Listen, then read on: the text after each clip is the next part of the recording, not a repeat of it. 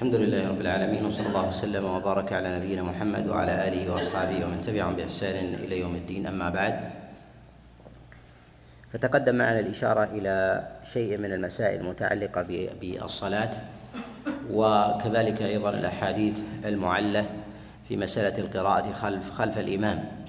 نتكلم على شيء من تتمة الأحاديث المعلة في أبواب الصلاة وأول هذه الأحاديث هو حديث علي بن أبي طالب عليه رضوان الله أن رسول الله صلى الله عليه وسلم قال إذا جاء أحدكم الصلاة والإمام على حال فليصنع كما يصنع الإمام. هذا الحديث قد أخرجه الترمذي في كتاب السنن ورواه كذلك الطبراني في كتابه المعجم من حديث الحجاج ابن أرطاة. عن أبي إسحاق عن هبيرة ابن يريم وهذا الحديث حديث لم يسند عن رسول الله صلى الله عليه وسلم عن علي بن أبي طالب عليه رضوان الله تعالى إلا من هذا الوجه كما أشار إلى هذا بعض النقاد كالترمذي رحمه الله. وهذا الحديث وتفرد به الحجاج بن عطات والحجاج بن عطات ضعيف في حفظه مدلس في روايته ضعيف في حفظه مدلس مدلس في روايته. وقد تفرد بهذا الحديث في روايته له عن أبي إسحاق. وهذا الحديث حديث منكر منكر غريب. وأما بالنسبة لمعناه عن رسول الله صلى الله عليه وسلم في أن الإنسان إذا جاء إلى الصلاة والإمام على حال فيصنع كما يصنع الإمام هذا لفظ عام عن رسول الله صلى الله عليه وسلم. جاء تخصيصه في أحاديث اخر ياتي الكلام عليه. يعني أنه إذا كان قائما أو راكعا أو ساجدا أو كان بين السجدتين أو كان أيضا جالسا في تشهده في تشهده الأخير فإنه يفعل كما يفعل يفعل الإمام. وهذا لفظ عام. وإنما أوردنا هذا الحديث لأن هذه المسألة مما يحتاج إليها ويقع فيها نظر بعض الفقهاء في أن الإمام إذا كان إذا كان في آخر صلاته وغلب على ظن الداخل للمسجد أن الإمام أن الإمام ينصرف في جلوسه هذا ألا يدخل معه انتظارا لجماعة أخرى. ولكن نقول إن السنة والدليل في ذلك على خلافه وقد جاء في ذلك جملة من الأدلة منها الضعيف ومنها ما هو محتمل ويأتي الكلام عليه بإذن الله. هذا الحديث هو حديث علي بن أبي طالب عليه رضوان الله على ما تقدم تفرد به الحجاج مرطات وهو اقوى عله فيه وهو أيضا مجروح بوجهين بضعفه والثاني بتدليسه بضعفه وتدليسه. وله حديث آخر أيضا تفرد به الحجاج بنحو هذا اللفظ بنحو هذا اللفظ وهو الحديث الثاني.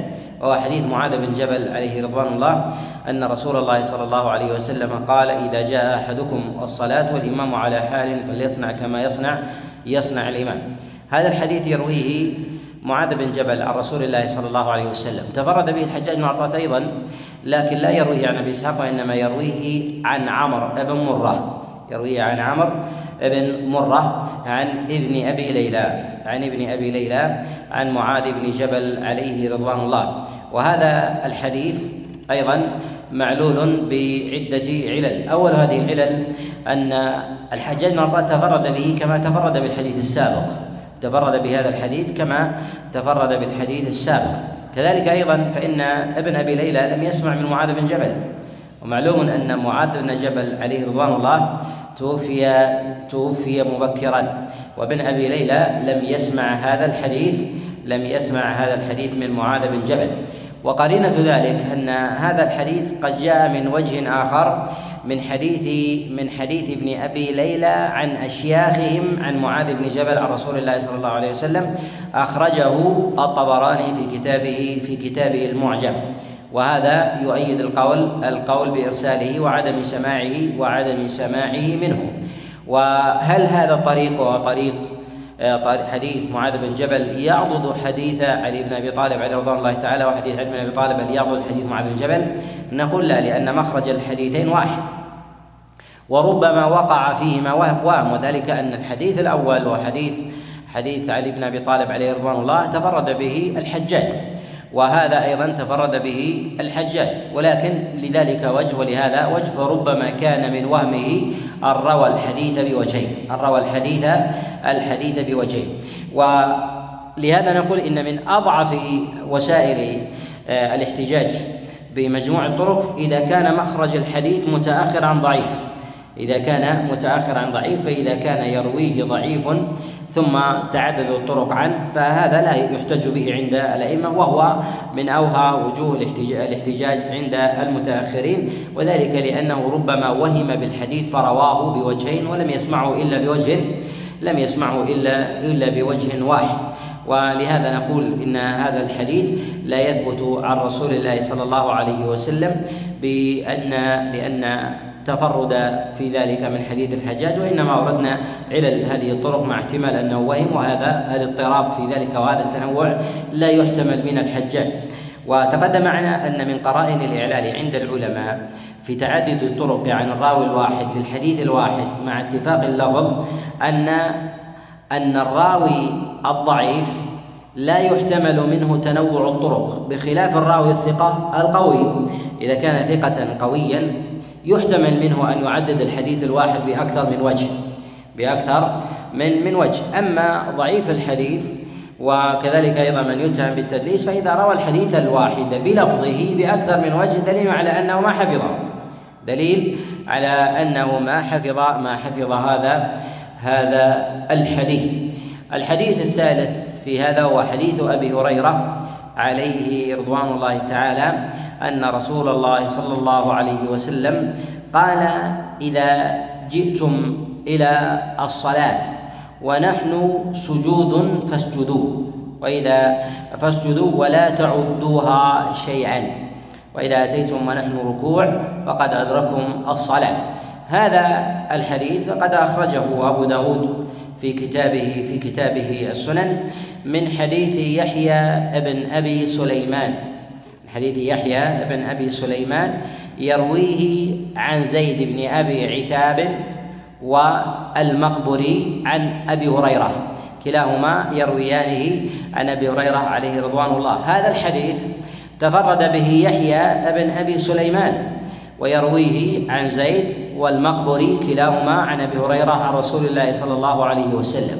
وفي هذا الحديث الأمر بالإتيان بالصلاة على فعل الإمام الإتيان بالصلاة على فعل على فعل الإمام. ولكن نقول إن هذا الحديث تفرد به يحيى بن أبي سليمان ولا يحتج به ولا يحتج به. قد أعل هذا الحديث غير واحد من الأئمة كالدارقطني وكذلك أيضا البيهقي. ويحيى بن أبي سليمان منكر الحديث كما قال ذلك البخاري رحمه الله في كتابه التاريخ. وكذلك ضعفه غير واحد من من الأئمة.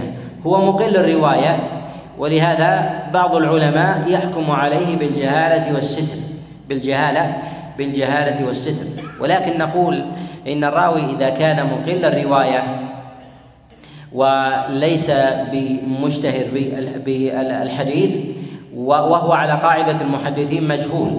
إذا كان لدينا متن نستطيع أن نقيمه به وتفرد به أمكننا أن نحكم عليه وأن نخرجه من دائرة الجهل بحاله إلى دائرة العلم ولو جهلنا عينه ولو جهلنا عينه.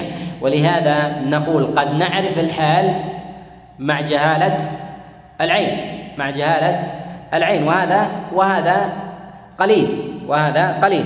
و وأما من يجعل معرفة جهالة الحال تابعة لمعرفة جهالة تابعا للعين فهذا فهذا ليس على إطلاقه. فهذا ليس على إطلاقه بل نقول هو هو الأصل أن الراوي إذا كان مجهول العين فإنه تبعا لذلك يكون مجهول الحال.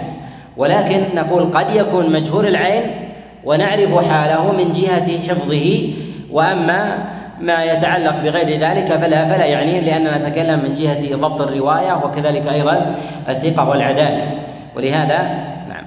يقول كيف يكون مجهول العين ويكون معلوم الحال؟ نقول أن الراوي وهذه تكلمنا عليها أيضا في مواضع أن الراوي إذا روى حديث وأردنا أن نعرف حاله نعرفها بسبل. من هذه السبل أن ننظر في كلام الأئمة الذين قابلوه أو عرفوا حديثه فنقدوه. ولهذا ما كل الرواة الذين يحكم عليهم الأئمة التقوا بهم.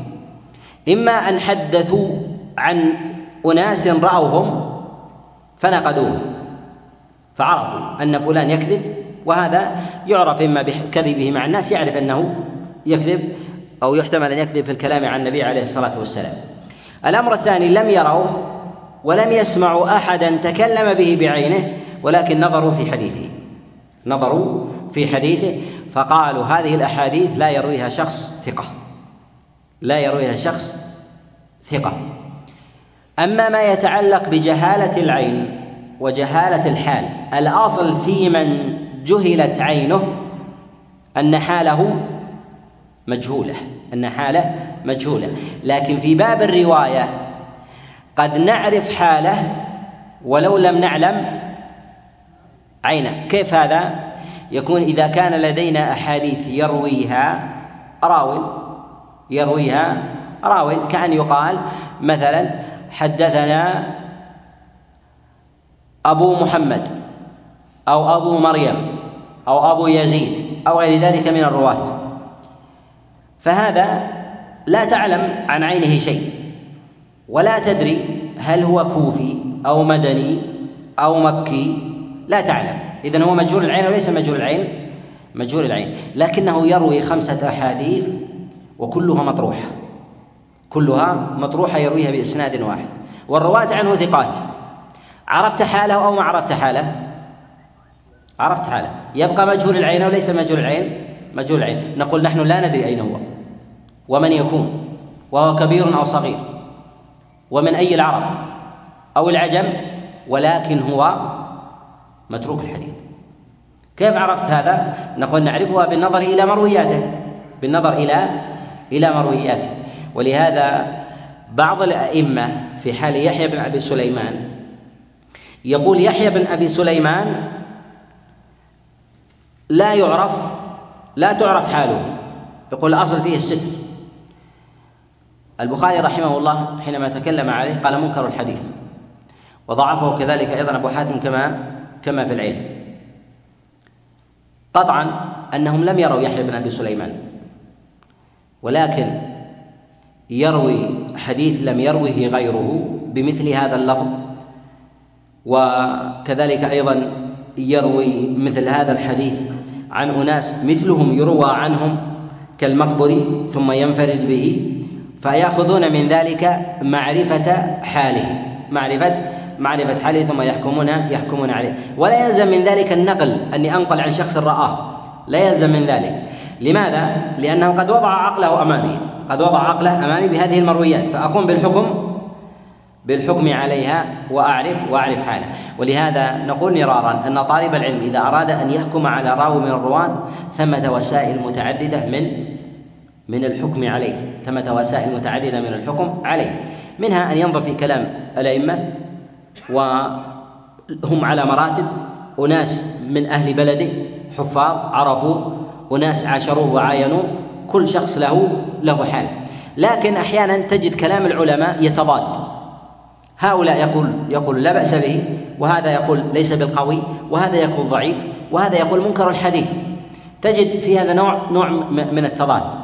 هذا الراوي له عشرين حديث عشرين حديث. تقوم بإخراج هذه العشرين.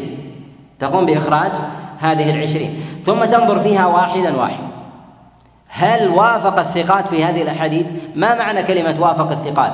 هل المعنى المطروح واللفظ المطروح جاء عند الثقات في أحاديث أخرى لأن الماء لأن المادة التي جاءت عن النبي عليه الصلاة والسلام من الألفاظ يتداولها الناس وإن تنوعت الأسانيد.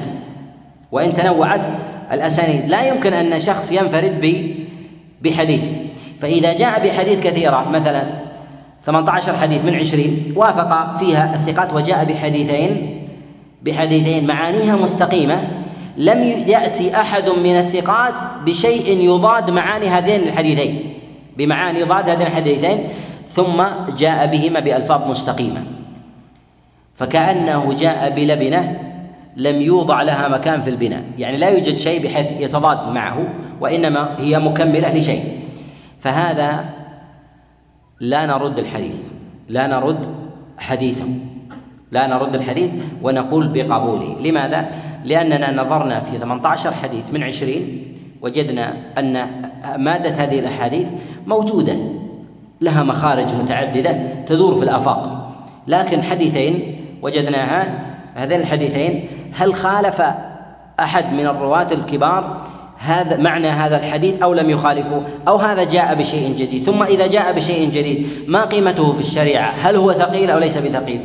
هل هو من النوافل والسنن أو غير ذلك؟ فإذا جاء بشيء من هذه المعاني ننظر في ميزانه ثم ثم نقبله. وإذا خالف وجدنا أنه يروي عشرة وجدنا النص أو أكثر من ذلك لم يأتي عند الثقات. نقبله ولا نقبله؟ لا نقبله. وتستطيع بهذا أن تصدر عليه حكما.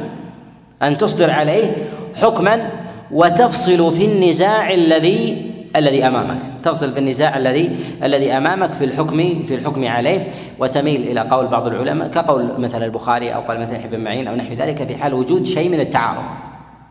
في حال وجود شيء شيء من التعارض. ولهذا نقول إن الراوي وهذه نادرة وقليلة إن الراوي قد يكون مجهول العين ولكن تعرف حاله. تقول هذا كذاب. هذا كذاب. يقول كيف أن تجهل الرجل ثم تحكم عليه بالكذب؟ نعم. أنه لا يمكن أن هذا الرجل يروي هذا الحديث عن النبي عليه الصلاة والسلام والإسناد كلهم ثقات وهو هو المفقود فقط. هذا الذي يسمى أبو محمد أو أبو مريم أو أبو زيد. ثم ينفرد بمثل هذا الحديث. نقول كذاب. ولو جهلنا ولو جهلنا عينه. فضلا عن الأحكام التي دون ذلك. نقول منكر. أو غير ذلك من من العبارة. يحيى بن أبي سليمان الذي تفرد بهذا الحديث الذي يرويه عن زيد والمقبري عن كلاهما عن أبي هريرة عن النبي عليه الصلاة والسلام. قال إذا أتيتم إذا أتيتم إذا جئتم إلى إلى الصلاة ونحن سجود فاسجدوا ولا تعدوها شيئا. ولا تعدوها شيئا. وإذا وإذا جئتم ونحن ركوع فقد أدركتم أدركتم الصلاة. هذا الحديث تفرد به يحيى بن أبي سليمان وعله البخاري رحمه الله بعلتين. العلة الأولى بتفرد يحيى بن أبي سليمان العلة الثانية أنه لم يثبت له سماع منهما. لم يثبت له سماع سماع منهما من زيد وكذلك المقبوري.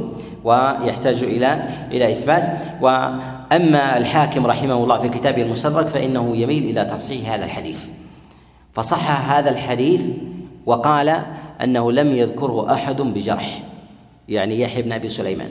هذا الكلام من الحاكم عليه رحمة الله فيما يبدو والله أعلم أنه إما أنه يجري على القاعدة أنه لم يتكلم عليه أحد نقدا يقصد عينه بشيء اطلع عليه لا يقصد آلة آلة النظر والسبر لحال لحال الراوي. فأما إذا كان ينظر مثلا في حاله أو غير ذلك فيرى أن هذا الحكم لا يتوجه إليه بعينه وإنما يتوجه إلى مرويه.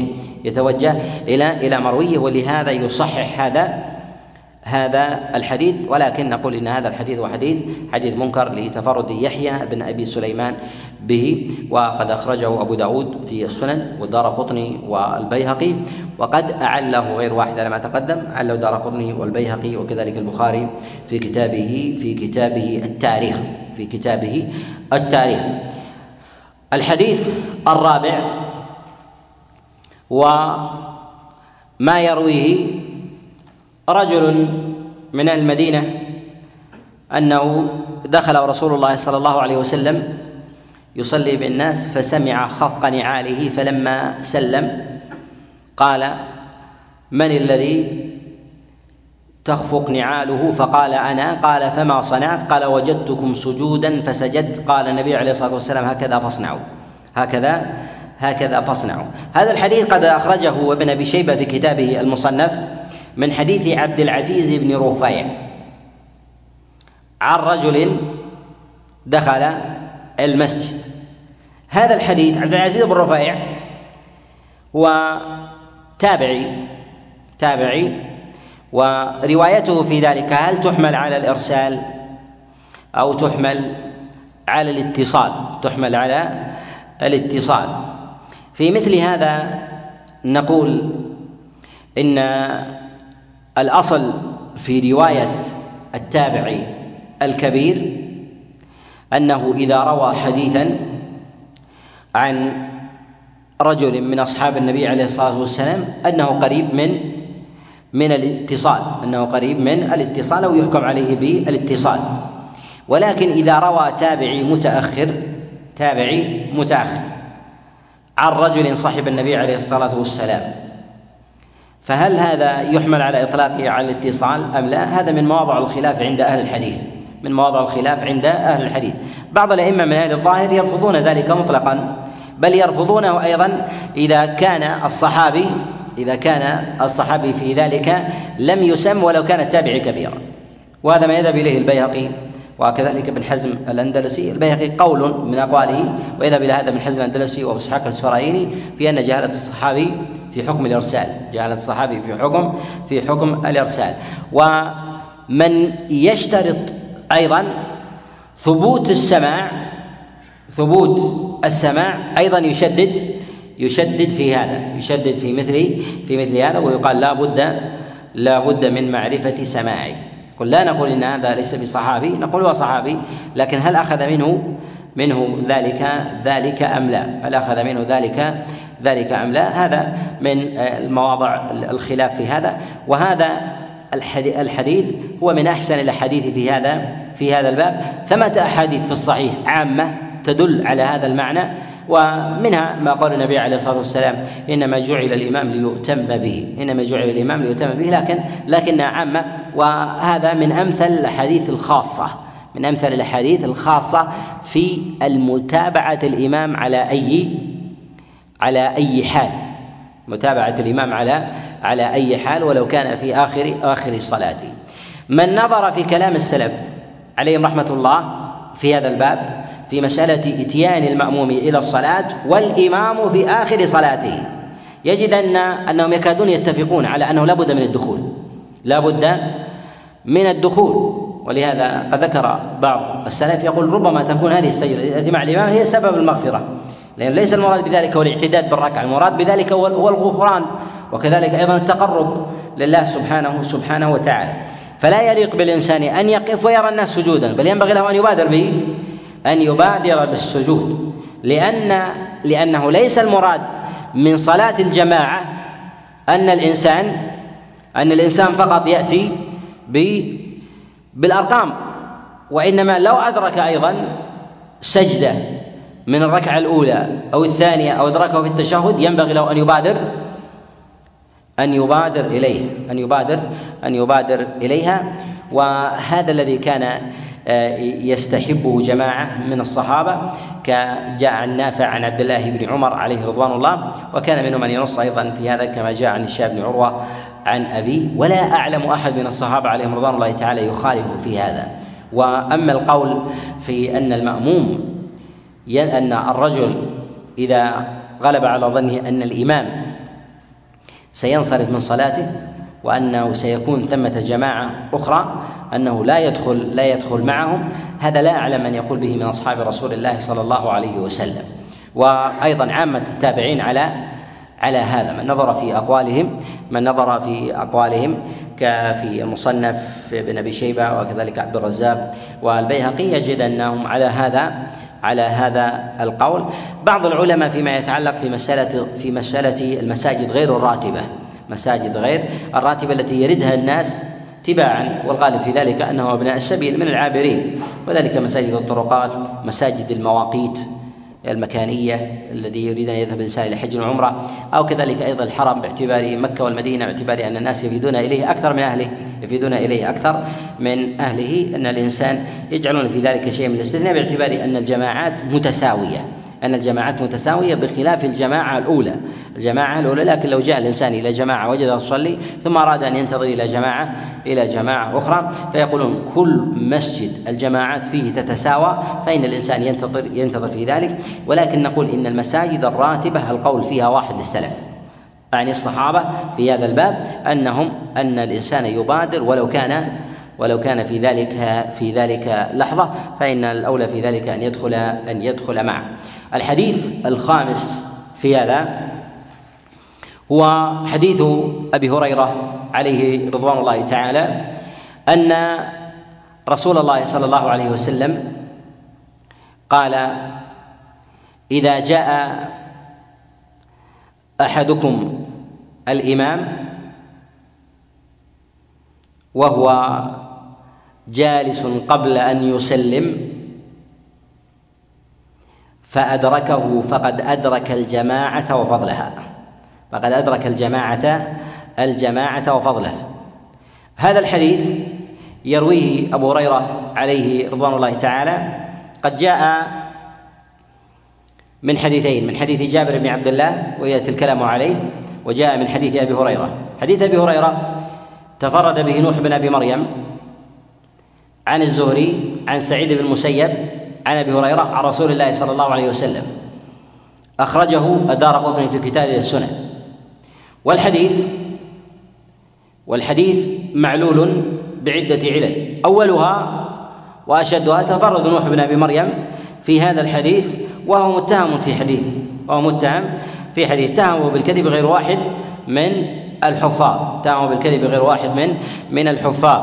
الأمر الثاني أنه قلب متنه أنه قلب قلب متنه وأخطأ في إسناده قلب متنه وأخطأ في إسناده. أما بالنسبة لقلب المتن فإن الحديث هو من أدرك ركعة مع الإمام فقد أدرك أدرك الصلاة.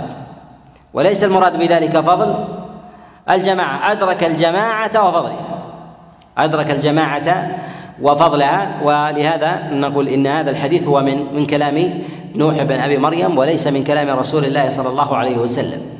وأما بالنسبة للإسناد أما بالنسبة للإسناد فإنه أخطأ في إسناده. فالحديث هو من حديث الزهري عن أبي سلمة عن أبي هريرة. ليس من حديث الزهري عن سعيد بن المسيب عن أبي هريرة. ولفظه أيضا من أدرك ركعة من الصلاة فقد أدرك الصلاة.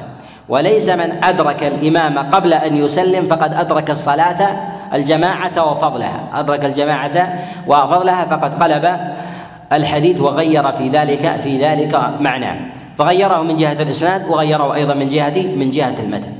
جاء عن الزهري عليه رضوان الله برواية الثقات من أصحابه هذا الحديث من حديث الزهري عن أبي سلمة عن أبي هريرة والواحد منهم وأرجح من تفرد نوح بن أبي مريم.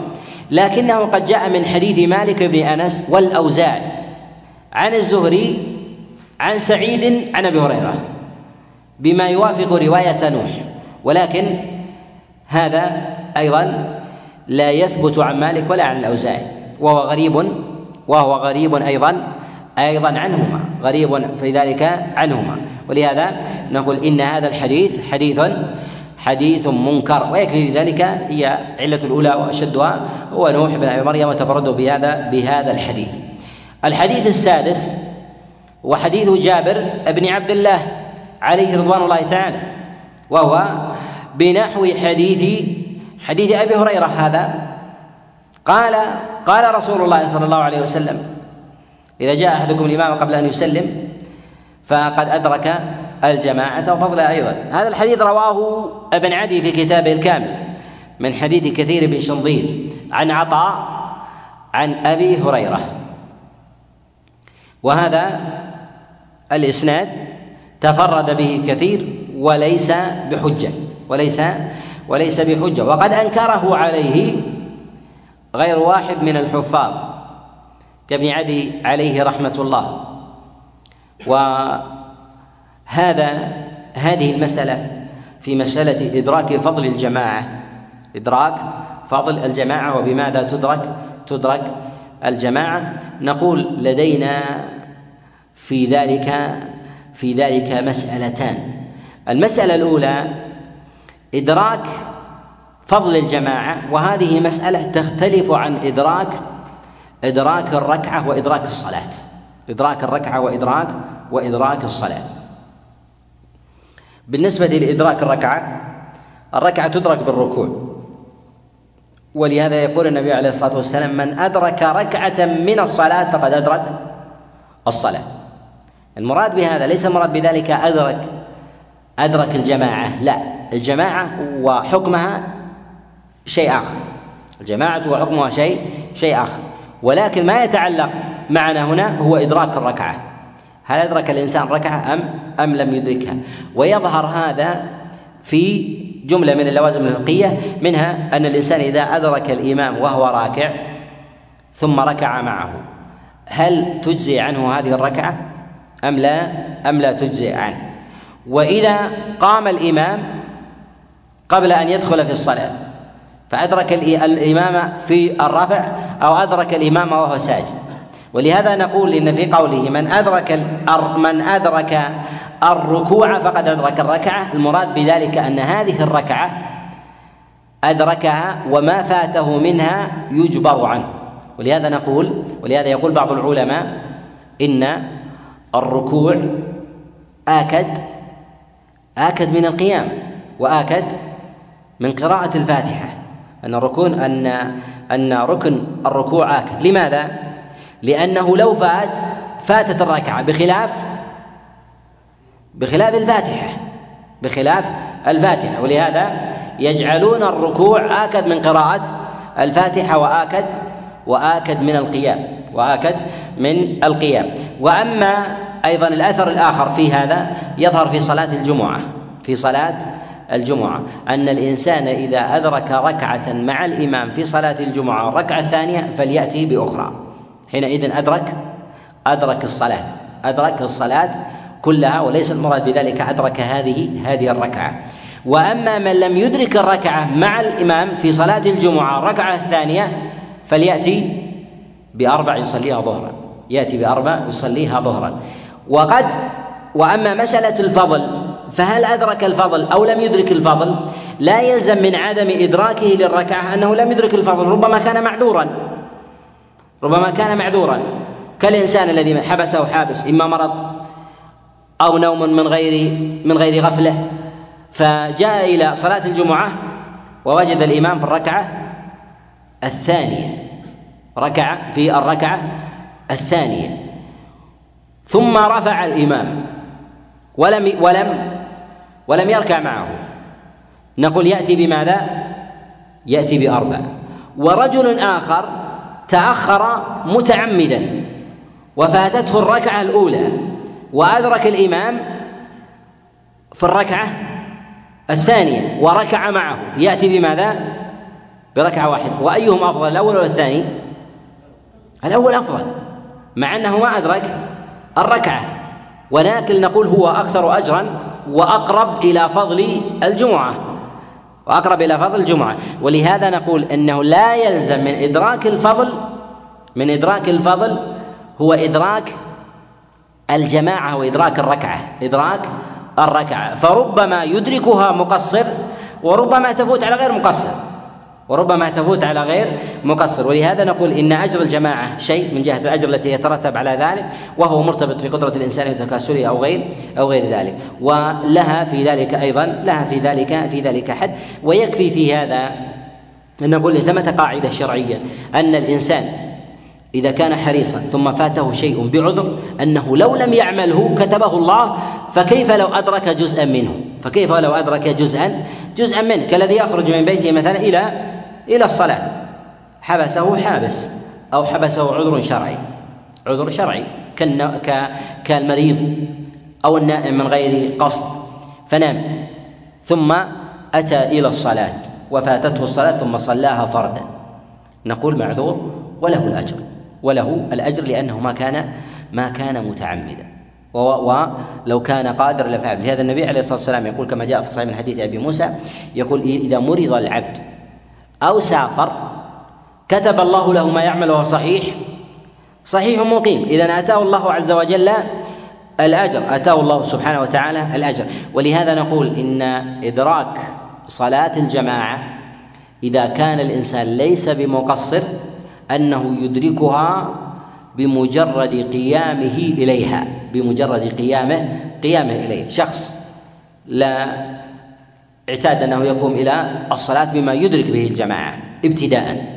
بما يدرك به الجماعة ابتداء. فحبسه حابس عاقه الطريق أو عاقه ظلمة ليل أو عاقه مطر أو غير ذلك. نقول أدرك أدرك الجماعة ولو أدرك من شيء. ولهذا نعلم أن تفسير السلف عليهم رحمة الله تعالى في هذا الباب في مسألة إدراك صلاة الجماعة أنها هي على هذا على هذا الأمر. ولهذا جاء يروى عن أبي هريرة ويروى عن الإمام مالك أن الإنسان إذا خرج من بيته أدرك صلاة الجماعة.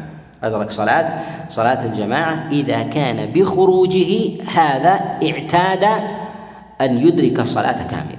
اعتاد أن يدرك الصلاة كاملة فعاقه أو حبسه في ذلك في ذلك في ذلك حابس. الحديث السابع في هذا هو حديث أبي موسى الأشعري عليه رضوان الله أن رسول الله صلى الله عليه وسلم قال الإثنان فما فوقهما جماعة. هذا الحديث قد أخرجه ابن ماجه في كتابه السنن وأخرجه الدار قطني والبيهقي من حديث الربيع بن بدر عن أبيه عن جده عن أبي موسى عن رسول الله صلى الله عليه وسلم. هذا الحديث معلول أيضا بعدة علل. أولها أنه تفرد به الربيع بن بدر. والربيع بن بدر ضعيف الحديث لا يحتج به. ضعيف الحديث لا لا يحتج لا يحتج به. ضعفه غير واحد من الأئمة كأبي حاتم وكذلك أيضا كابن معين وغيرهما. وكذلك أيضا فإن أباه مجهول فإن أباه مجهول. وجده قيل بجهالته وقيل إنه إن له صحبة. قيل إن إن له له صحبة. وهذا الحديث فيما يظهر وما في بابه أيضا من الأحاديث التي تأتي أعلها البخاري رحمه الله. على البخاري رحمه الله. ترجم البخاري في كتابه الصحيح قال باب اثنان فما فوقهما جماعة. ترجم البخاري على بلفظ هذا الحديث لكنه ما أورده. وما أورد الأحاديث التي جاءت بلفظه. أورد فيه حديث أبي قلابة عن مالك بن الحويرث أن رسول الله صلى الله عليه وسلم قال إذا حضرت الصلاة فليؤذن أحدكما وليؤمكما أكبركما. هذا الخطاب توجه لاثنين يعني قدوا الجماعة اعقدوا الجماعة ليؤذن أحدكما وليؤمكما أكبركما. وهذا دليل على أن الجماعة اثنين. أيها أصرح الاثنان فما فوقهما جماعة أم هذا الحديث؟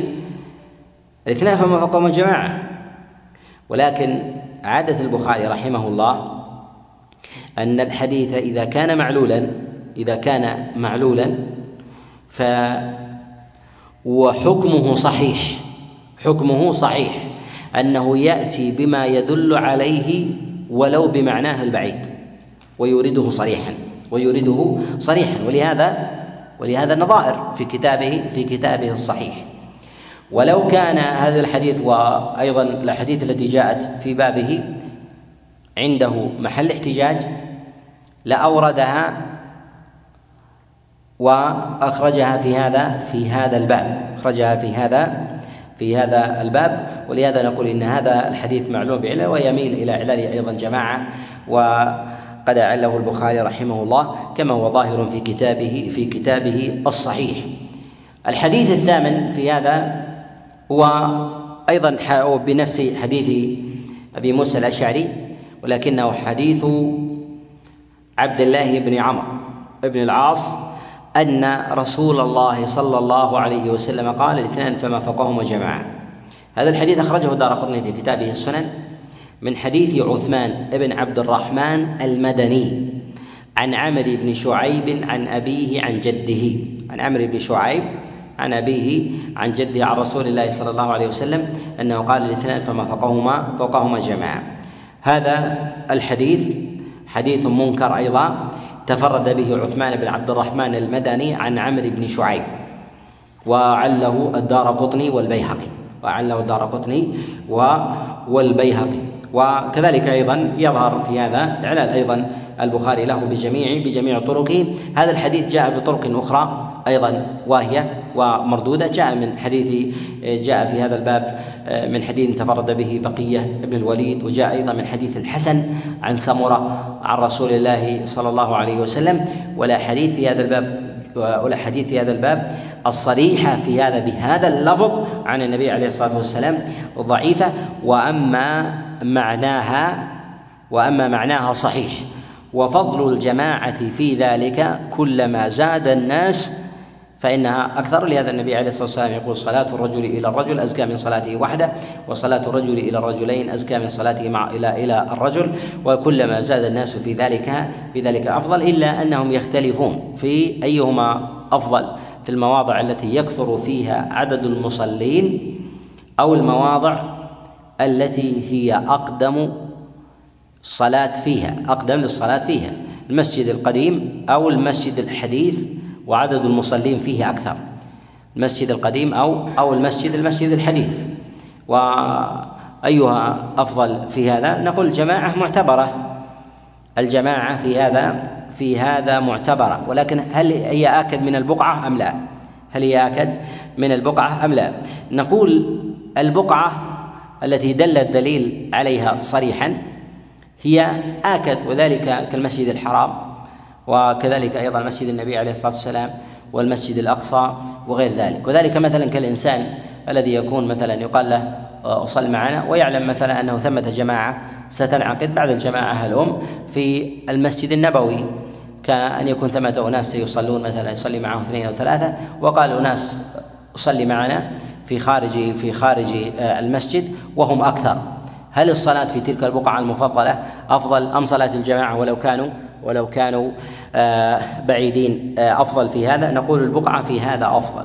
البقعة في هذا أفضل ما أدرك أدنى الجماعة. ما أدرك في ذلك أدنى الجماعة.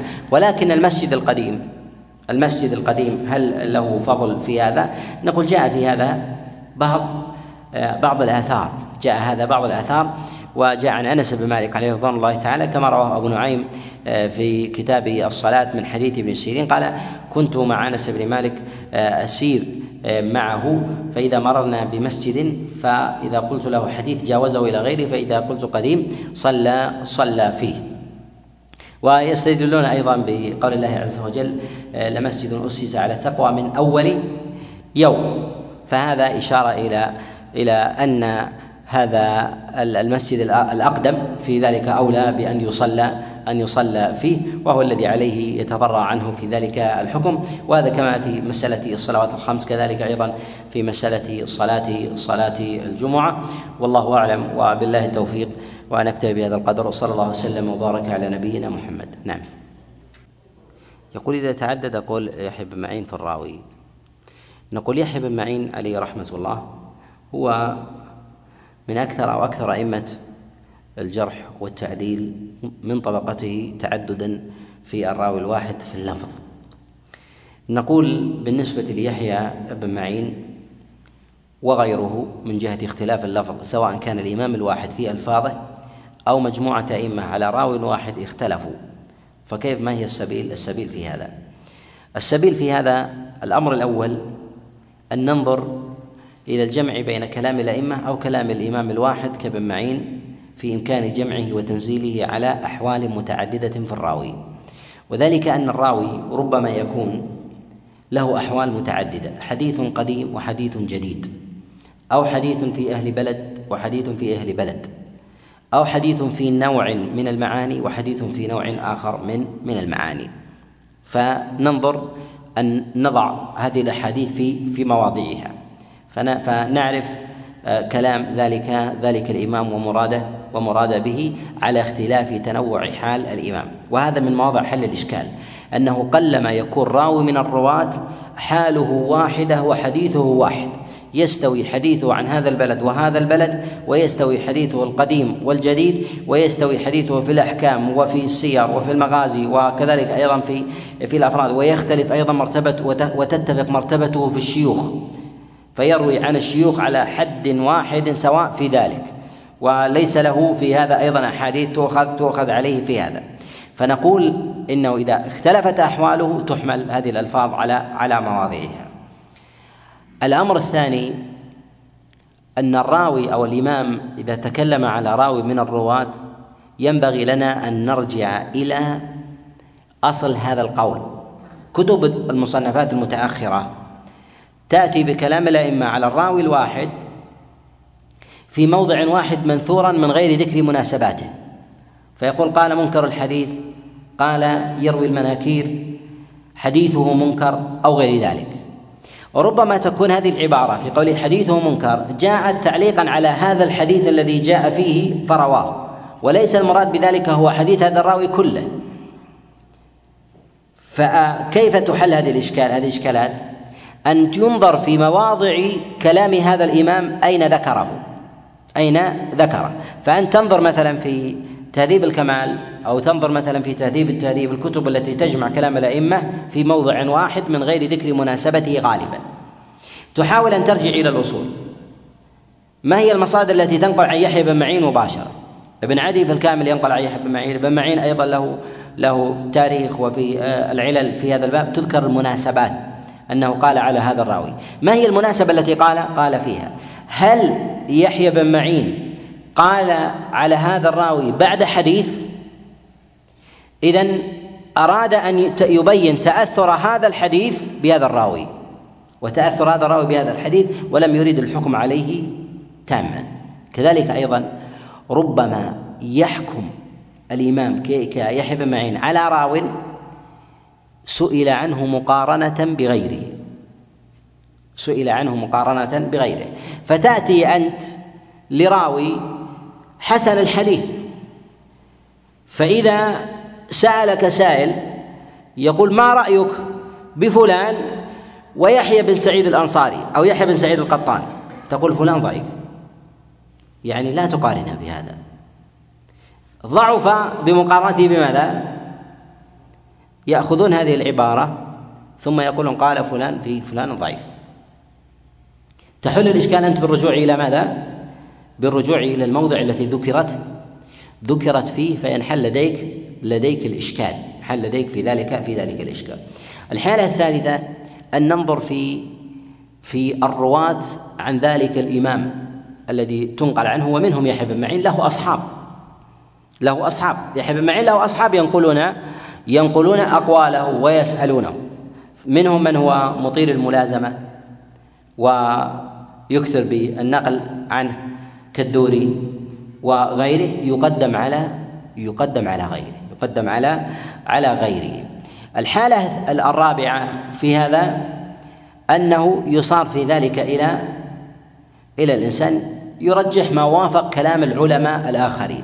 فإذا وجد كلام ليحيى بن معين أو غيره وتعدد عنه أو وجد له كلام يخالف عامة العلماء وله كلام آخر يحمل ويحمل ما وافق الأئمة ويدع ويدع غيره وذلك أن موافقة الإمام لبقية الأئمة أولى من حمل كلامهم على على خلاف ذلك.